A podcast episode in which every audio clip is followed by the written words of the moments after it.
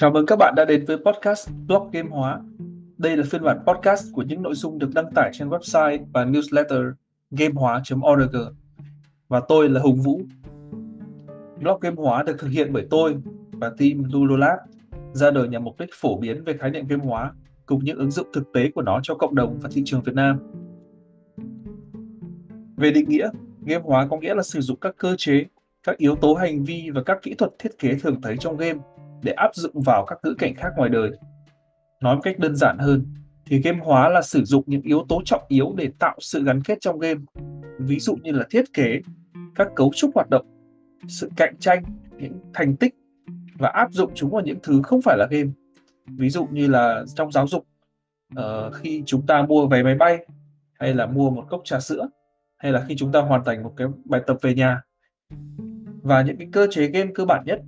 thường được áp dụng nhất trong game hóa chính là điểm số, huy hiệu và bảng xếp hạng. Trái ngược với những gì mà nhiều chuyên gia hình dung về game hóa,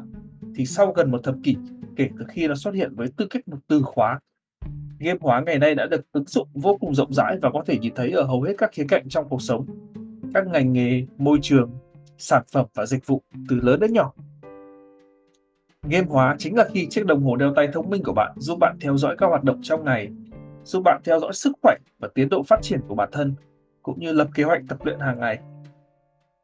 Game hóa chính là cơ chế tích điểm mỗi khi bạn mua hàng ở VinMart cộng, ở một nhãn hàng trà sữa yêu thích, hoặc là bay một chuyến bay của một hãng hàng không mà bạn thường bay. Game hóa chính là khi các cô giáo sử dụng những yếu tố kể chuyện để khiến cho nội dung bài học được dễ tiếp thu và lôi cuốn hơn cho các em học sinh,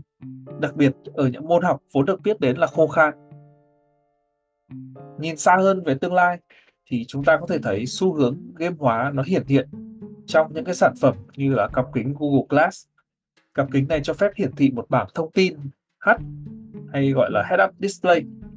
thì lên trên cái mắt kính để cung cấp cho người dùng những cái thông tin trực tiếp và tức thì mà họ cần. Ví dụ như là nó có thể chỉ đường, nó có thể cung cấp cho chúng ta những cái thông tin địa điểm,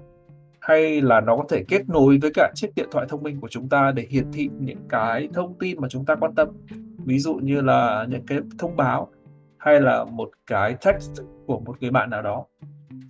Vậy thì việc cài cắm những cái yếu tố game vào hiện thực để có thể cải thiện được cuộc sống của chúng ta chính là một trong những cái xu hướng chủ đạo của công nghệ ở thế kỷ hai mươi mốt.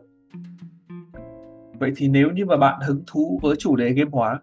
và có thể dành một chút thời gian hàng tuần để lắng nghe một chương trình podcast về chủ đề này bằng tiếng Việt, thì chắc chắn rằng Blog Game Hóa sẽ là một lựa chọn mà tôi nghĩ là không thể tồi một chút nào đâu. Vậy thì hẹn gặp lại các bạn ở số lần sau của podcast Blog Game Hóa. Xin chào!